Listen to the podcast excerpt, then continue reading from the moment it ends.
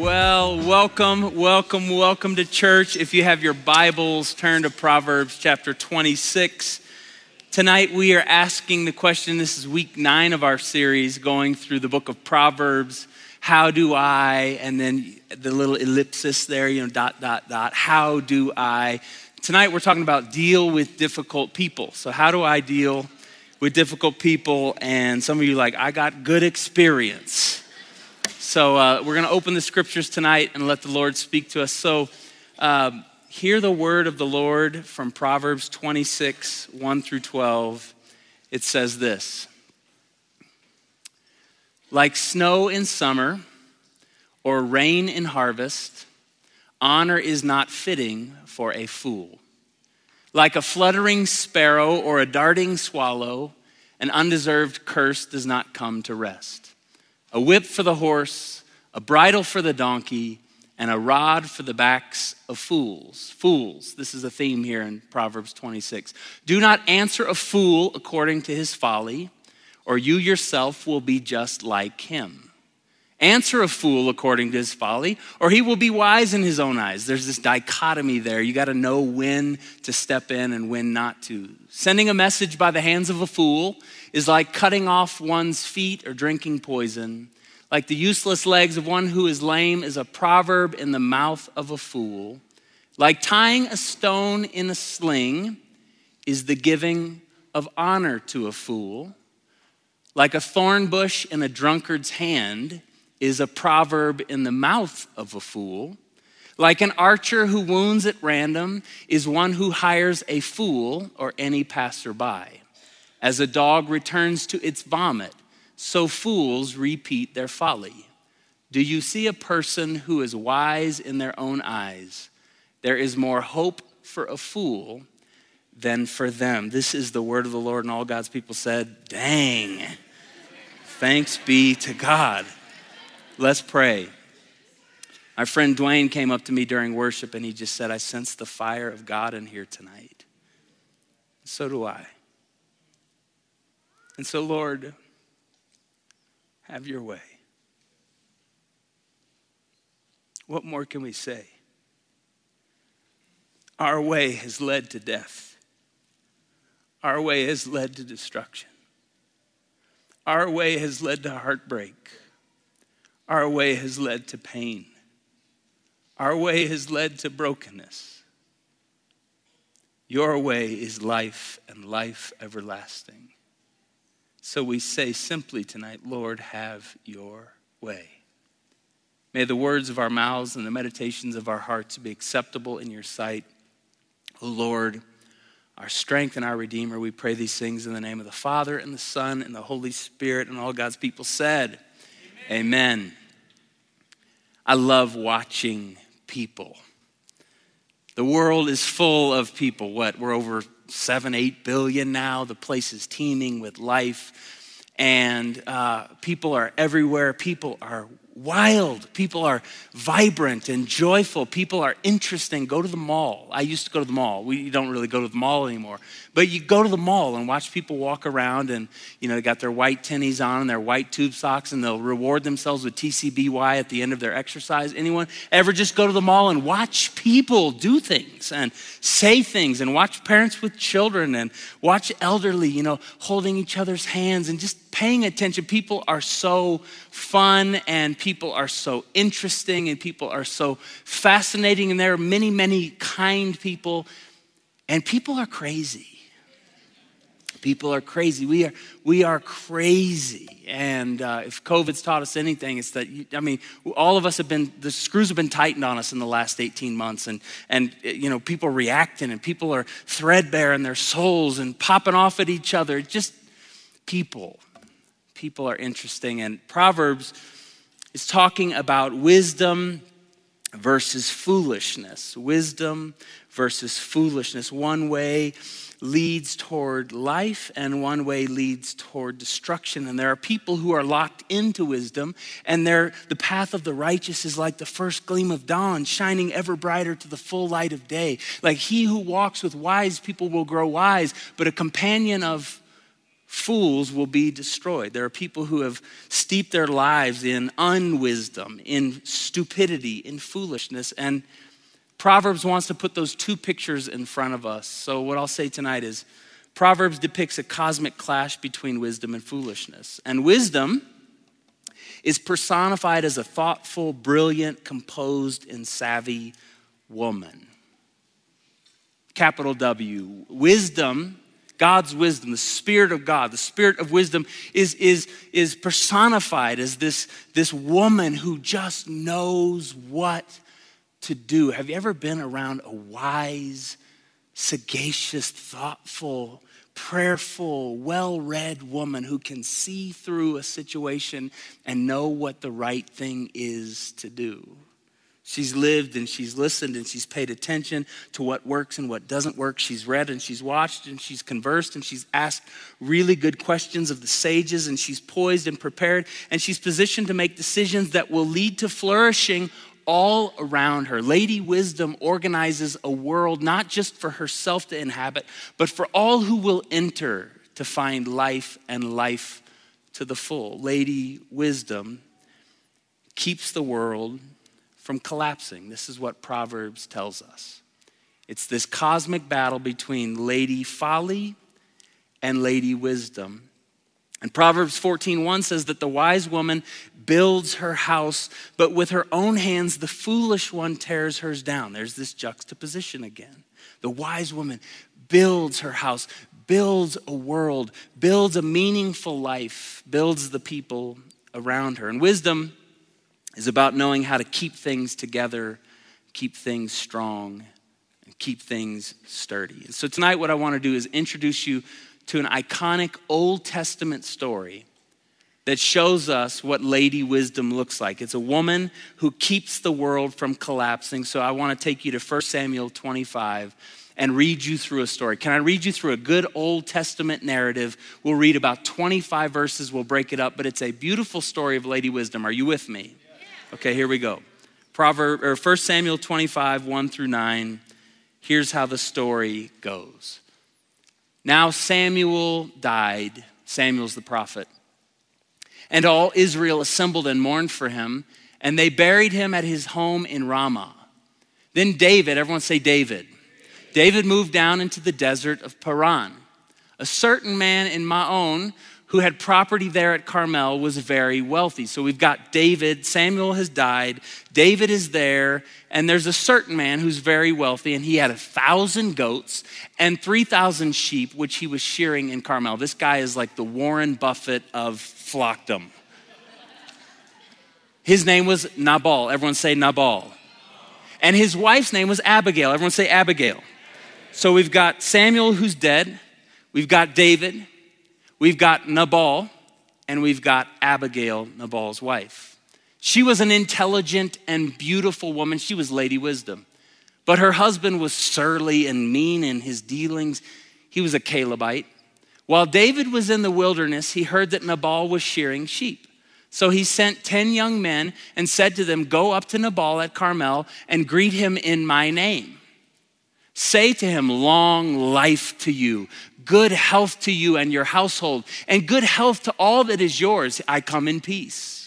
Now I hear that it is sheep shearing time, and when your shepherds were with us, Nabal, Nabal, you're loaded, and you've got these flocks 3,000 and 1,000, and you're a wealthy man, you're a landowner. When your shepherds were with us, we did not mistreat them, and the whole time they were at Carmel, nothing of theirs was missing.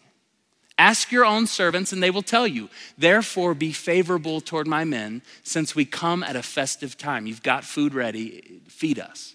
Please give your servants and your son David whatever you can find for them. When David's men arrived, they gave Nabal this message in David's name. Then they waited. The context is David has been anointed as king of Israel, but Saul is still acting as king. He's in the last years of his chaotic reign. The dynasty that he's tried to build, build is coming to nothing. And David has been anointed by Samuel, Samuel the prophet, who just died. His spiritual father has died. He's grieving. He's heartbroken. He's lost his most important person over him. His, his sacred canopy of covering has been shot through, and now the man of God is in the grave. And so David's heart is broken because his man, his dude, his guy, his, the one who anointed him is gone. David was in a time of great grief and deep mourning, and he was tired.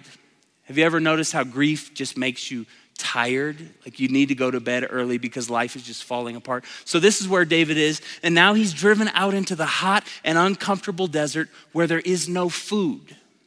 So, he's heartbroken, he's tired. Now he's out in the hot desert, there's no food around, and David needs some help. And David has helped Nabal in the past, and he's helped Nabal build this kingdom, this, this little fiefdom. He, he's helped Nabal build his economy. And now David and his men are in a pinch, and so he sends over his guys to Nabal, and it's a, just a reasonable ask Could you help us for a minute? Let's pick up the story in verse 10. Nabal answered David's servants who were waiting. Here's what he said Who is this David? Who is this son of Jesse? Like, he knows who his dad is, so he obviously knows. He knows David.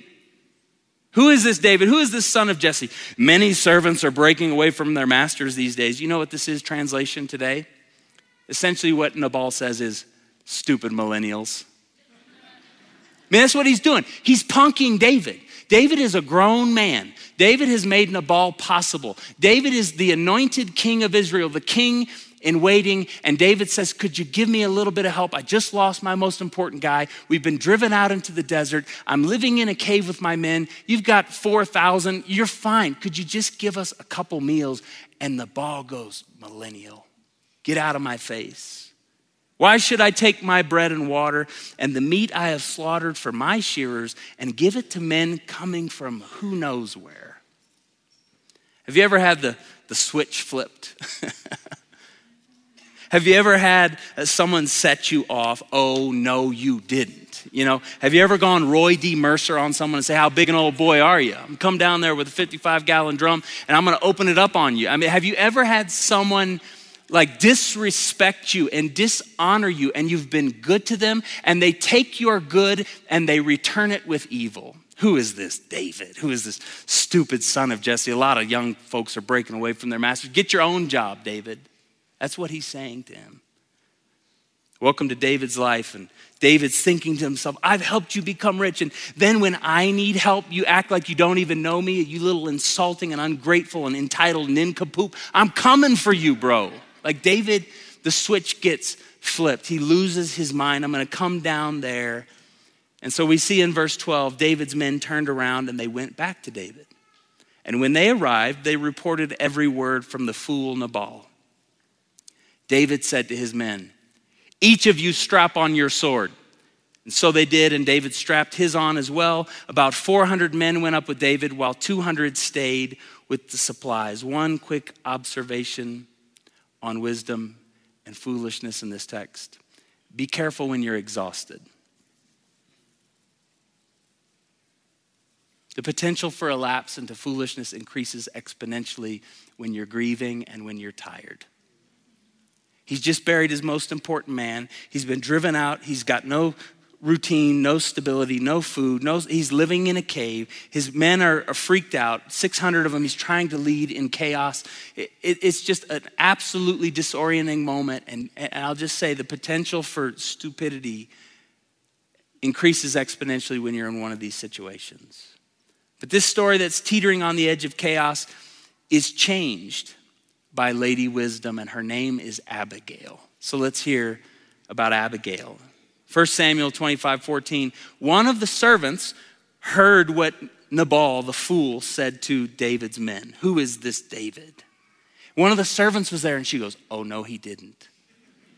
And she runs back to Abigail, who is the, the, the, mistress of the house. She's the one in charge. She, she is the, the first lady. And she runs back to Abigail and says, uh, David sent messengers from the wilderness to give our master his greetings. He, he came in peace. But Nabal hurled insults at them. And yet these men, they were very good to us. She watched David's men make Nabal's kingdom possible. They did not mistreat us, and the whole time We were out in the fields near them. Nothing was missing. And night and day, they were like a wall around us the whole time and we, as we were herding our sheep near them. Now think it over, Abigail, and see what you can do because disaster is hanging over our master and his whole household. He is such a wicked man and no one can talk to him. Have you ever been around someone who can't be talked to? So this servant runs to Abigail to tell her about her husband Nabal and the situation he's created. So, I, what I want to do tonight is ask the question what can we learn from Abigail's wisdom? First thing that we learn from Abigail's wisdom is that wisdom isn't afraid to act when the moment arises. It says in verse 18 that Abigail acted quickly. There are certain times where you just can't wait. There's certain times when there's no time to waste. There's certain times when if you don't seize the moment, everything's everything gets lost. And Abigail, she understood like this is not a time to trifle with someone here like let's go. She acted quickly and as she came riding her donkey into a mountain ravine, there were David and his men descending toward her. You hear the horses running down, like game on. She, she heard the men descending toward her and she met them. And David had just said, It's been useless. All my watching over this fellow, fellow's property in the wilderness so that nothing of his was missing, and he paid me back evil for good. May God deal with David, be it ever so severely. Do you understand that when you lose your mind, you start talking in the third person? May God deal with David, be it ever so severely. Have you ever? I mean, Lisa does this all the time. Uh, she just does it all. I'm kidding. Anyone got a couch tonight?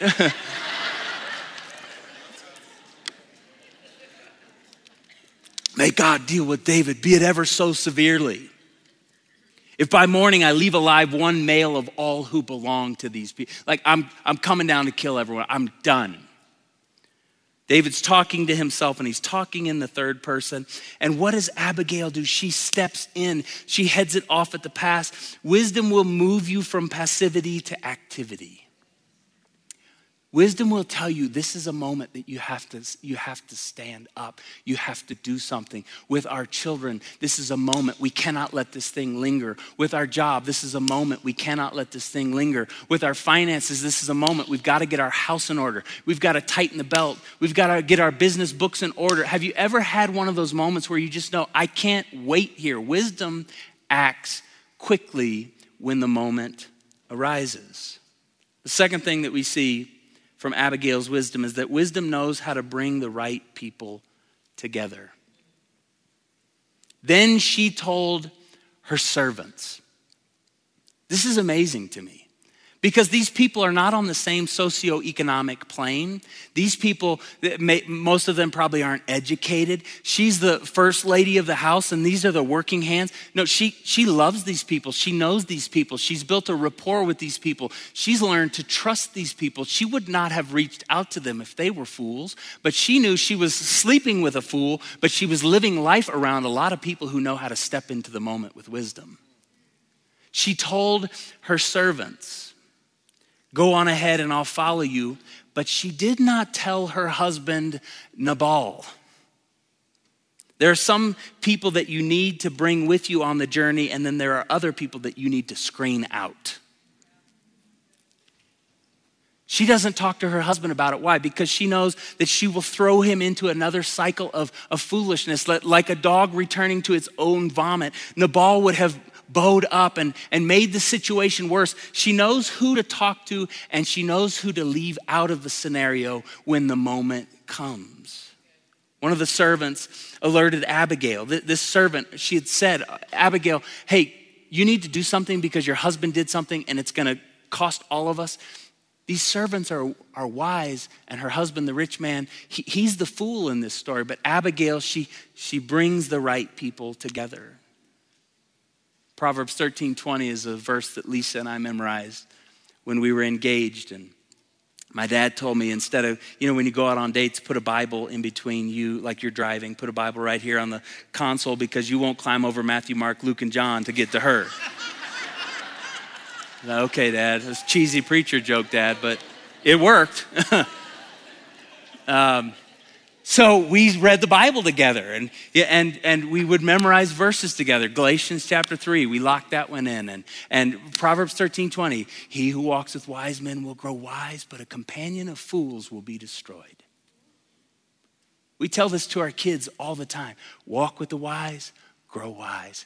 Companion of fools, be destroyed. We read them the news headlines and we, let, we ask them, okay, who do you think they built their life around? You've heard it said, You show me your friends, I'll show you your future. Abigail knew who to surround herself with. Abigail knew who to talk to. She didn't talk to her husband, she talked to her people around her because she knew that he would blow it up, but she knew that these people could be trusted. Do you know who to trust when the moment arises? Do you know who to pick up the phone and call when the moment arises? If you don't have that deep bench of people of wisdom, I encourage you now, before the crisis comes, begin to develop that. Do you know who you need to begin to screen out? Like, watch their lives and, and, and, and don't get advice from people whose lives are falling apart.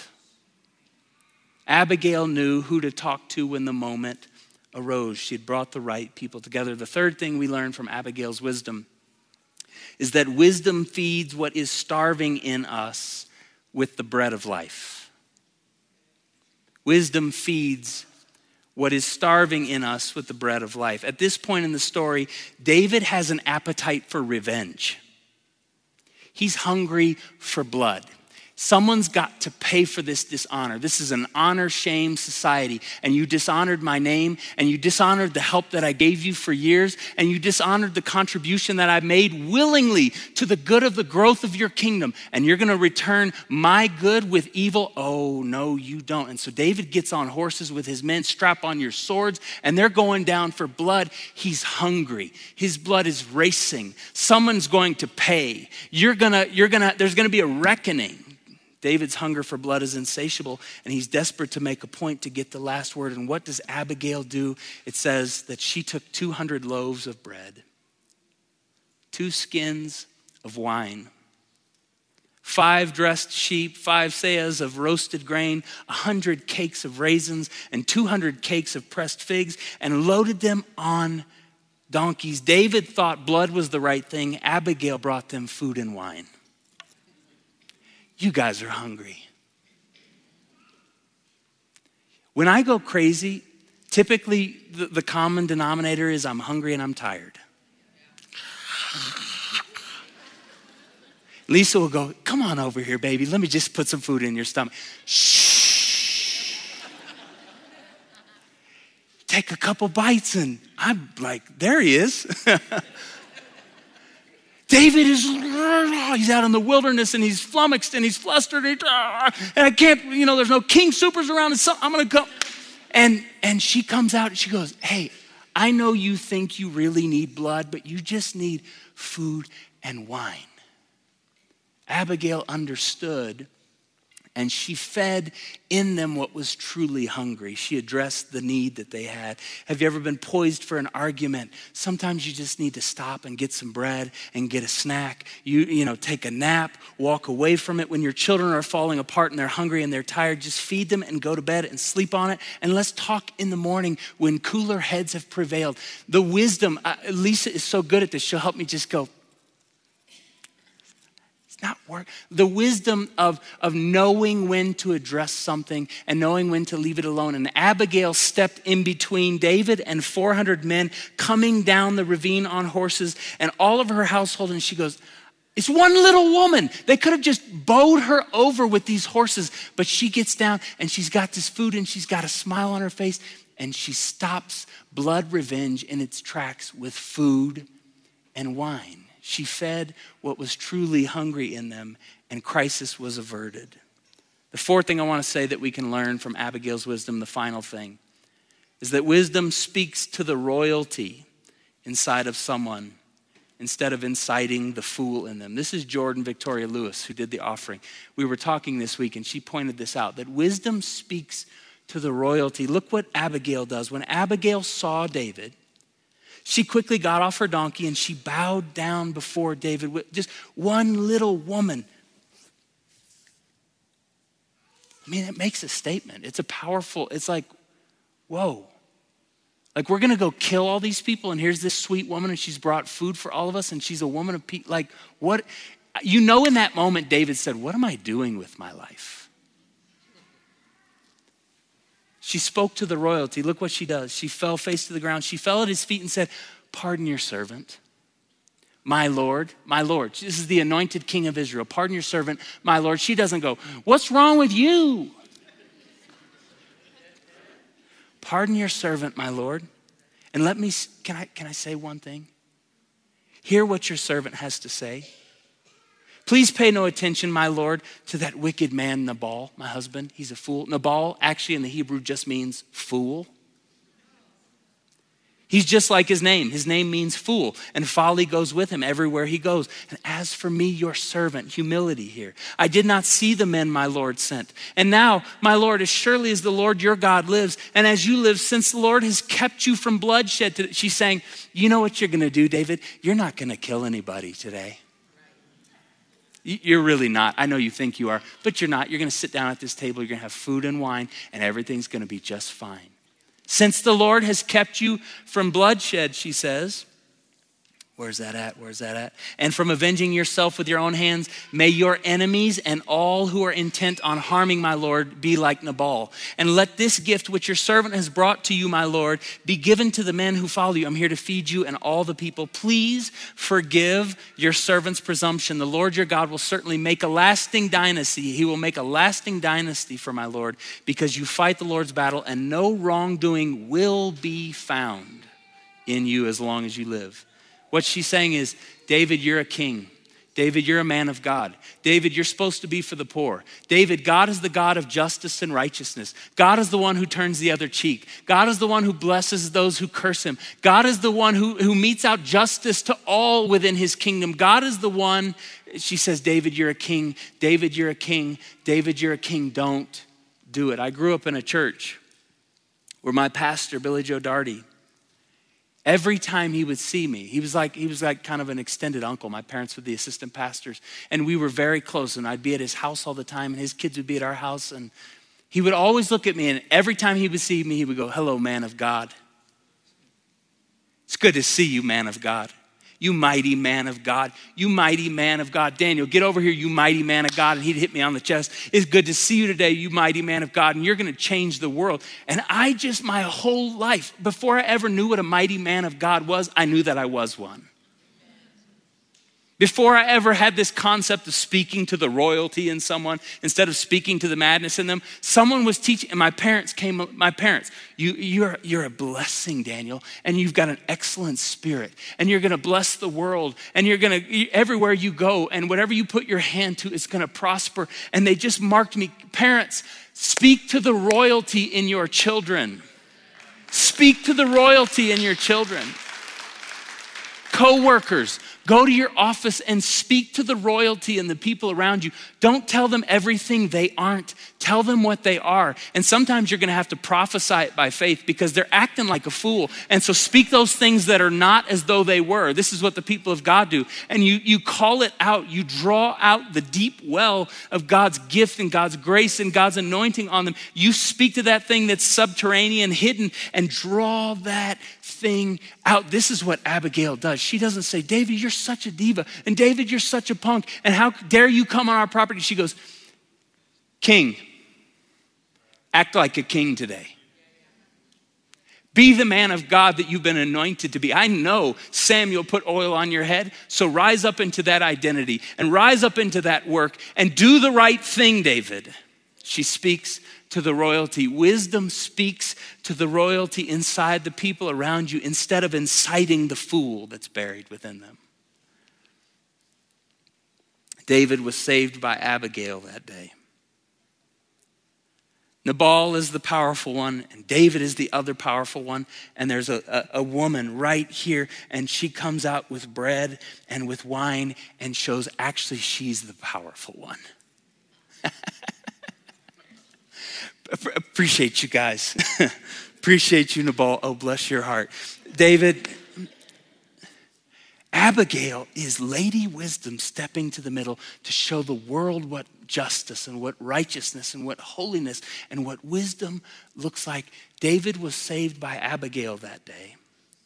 David kept his dynasty together that day because he, he heard the voice of wisdom. And what I want to say to you is as great as Abigail was, and be like Abigail, I want you to hear that Jesus is the true king of that lasting dynasty. And what does Jesus do? Jesus corrects our foolishness not by shouting at us and not by pointing the finger and not by furrowing his brow. Jesus corrects and addresses and draws out the wisdom deep within us by coming out with bread and with wine.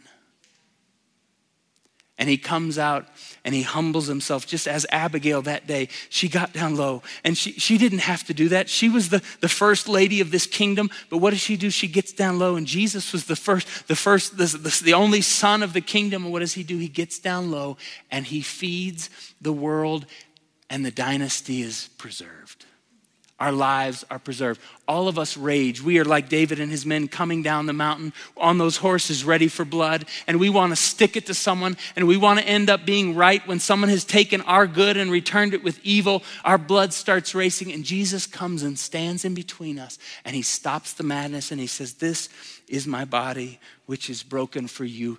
Be a king today. You don't have to lose your life. You don't have to lose your dynasty. You don't have to lose your authority by being mad. This is my body, which is broken for you. Jesus is the one who can retrain us in wisdom. He is wisdom himself. And so tonight, would you stand with me and let's have a face to face encounter with the man, Jesus, wisdom incarnate.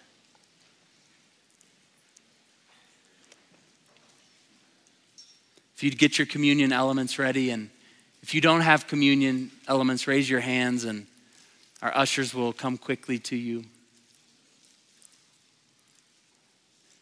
Go ahead and take the top off there and grab that wafer.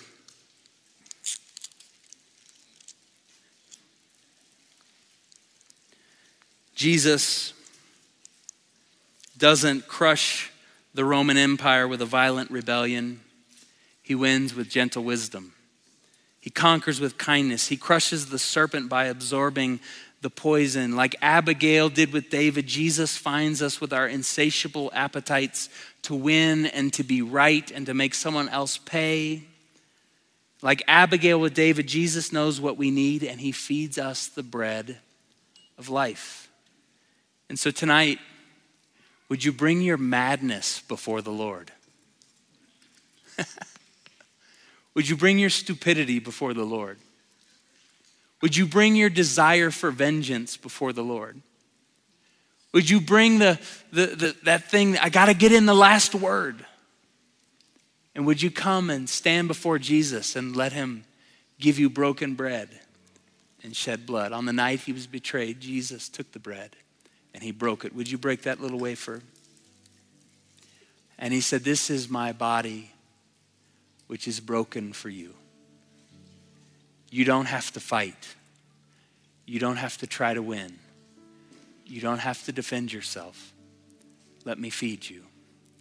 So, Jesus, would you be the greater Abigail for us tonight? Would you be the wisdom of God in the flesh for us tonight? We're so hungry.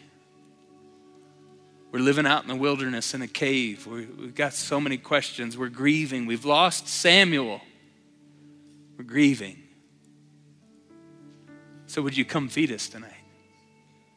Would you come heal us tonight? Would you preserve the dynasty tonight? Would you keep us from losing our minds tonight? Would you keep us from ruining our lives and the lives of others tonight? By giving us your broken body. Jesus says, This is my body, broken for you. As often as you do this, remember me. You may receive the bread tonight.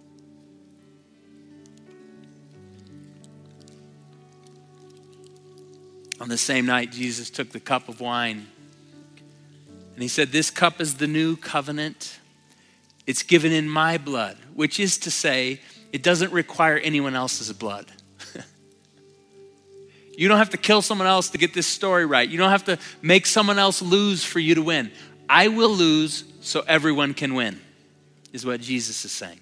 This cup is the new covenant given in my blood, and it's given for the remission of your sins for every time we have failed, for every time we've lost it, for every time we've blown the thing up. Jesus says, I'll restore that right here, right now. Your sins are forgiven you.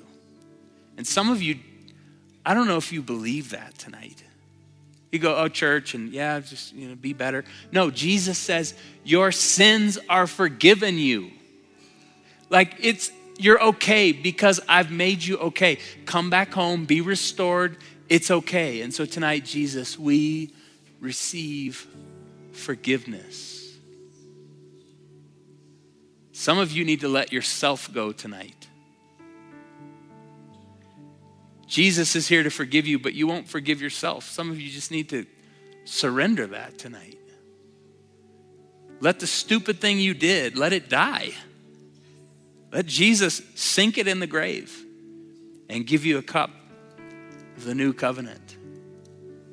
Jesus, you said every time we do this, do this for the remembrance of you. And we remember tonight that you're the God of forgiveness. Church, you may receive the cup.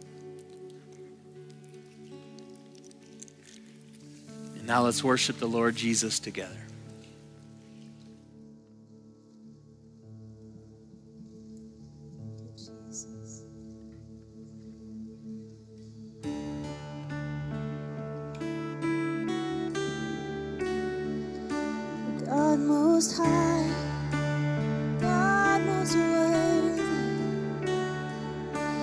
In the darkness we were waiting without hope and without light.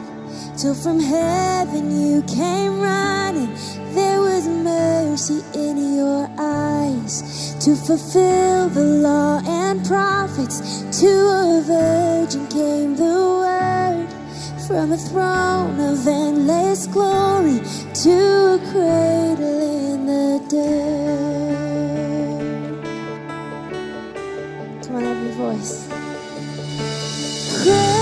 The Father, praise the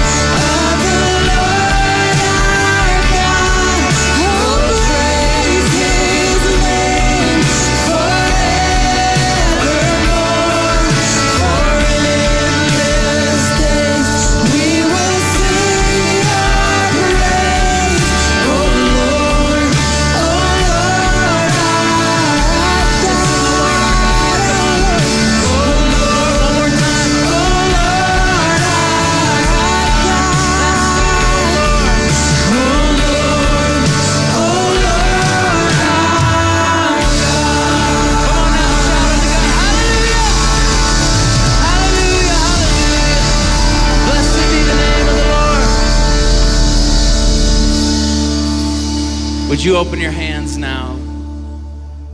And would you be ready to receive? This is no routine before we rush out the door. Moses in Numbers 6, God tells him to pray this blessing over the people, and he tells the priests to do it and to keep on doing it. And at the end of it, he says, And as you do this, you are putting the name of God on their heads. I want you to imagine tonight the name of God being stamped on your head. And so I say, May the Lord our God bless you and keep you. May He keep you. May He keep you. Keep you in your family, keep you in your business, keep you in your health, keep you in relationships, keep you in mental health and soundness of mind. May the Lord our God bless you and keep you. And may He make His face to shine upon you like the sun hitting your face and changing the color and changing the countenance and the complexion. May the Lord our God make his face to shine upon you and be gracious to you. May the Lord lift his bright, smiling countenance upon you and all of your people. And may he grant you peace. In the name of the Father and the Son and the Holy Spirit, and all God's people said, Amen. One more time for what the Lord has done here tonight. Let's praise the Lord.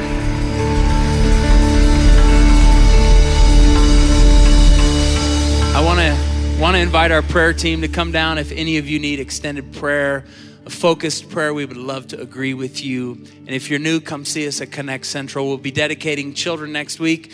Go from here tonight in God's grace and peace. Much love.